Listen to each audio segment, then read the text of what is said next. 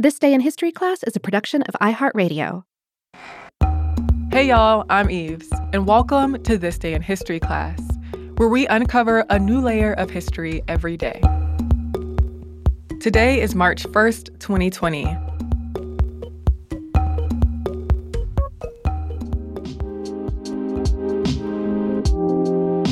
The day was March 1st, 1790. Congress authorized the first census of the entire United States. Among other provisions, Article 1, Section 2 of the U.S. Constitution required the federal government to conduct a survey of the U.S. population every 10 years. That way, Congress could determine how many representatives would come from each state and how federal resources would be divided among states. The Census Act passed during the second session of the first Congress and was signed by President George Washington on March 1, 1790. The act called for the omission of Native Americans who were not taxed. It called for marshals to distinguish free people from everyone else and to distinguish the sex and color of free people. The act provided for the census, or enumeration as it called it, to begin on the first Monday in August and end within nine calendar months. As planned, the first census began on August 2nd, 1790. The census was conducted in the original 13 states, as well as the districts of Kentucky, Maine, Vermont, and the Southwest Territory, or present day Tennessee. Because Vermont was not admitted to the Union until March of 1791, the census didn't take place there until after it became a state that year. The process was supervised by the marshals of the judicial districts, and they hired assistant marshals to act as census takers. There were 17 marshals and an estimated 650 assistant marshals. The assistant marshals made two copies of the returned survey one to post in the neighborhood for public knowledge, and another given to the marshal to be forwarded to the president.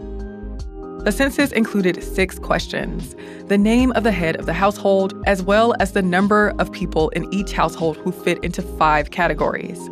Those categories were free white males aged 16 and older, free white males under age 16, free white females, all other free people, and slaves. According to the U.S. Census Bureau, the distinction of the age of free white males was to, quote, assess the country's industrial and military potential. Census takers determined the race of the people they counted. They did that by considering how people were viewed in their community or based on ideas about so called black blood. Enslaved people were counted as three fifths of a person, and Native Americans weren't counted until 1870. The category of mulatto was added in 1850, and other multiracial categories were added in later years. People could choose their own race starting in 1960. The total population based on the 1790 census was counted as 3.9 million non Native American people. That number included around 700,000 enslaved people. Secretary of State Thomas Jefferson and other officials believed that number was too low. There were people who opposed the census for religious reasons or because they thought it was related to increasing taxation. The cost of the entire census came in at $44,377. 1790 census records from several states have since been lost, possibly destroyed when the British burned the Capitol in Washington during the War of 1812. I'm Eve Jeffcoat, and hopefully you know a little more about history today than you did yesterday. If there's something I missed in the show today, you can let us know at TDIHC Podcast on Twitter, Facebook, or Instagram. You can also email us at thisday at iheartmedia.com. I truly hope you enjoyed today's show. We'll be back tomorrow with another episode.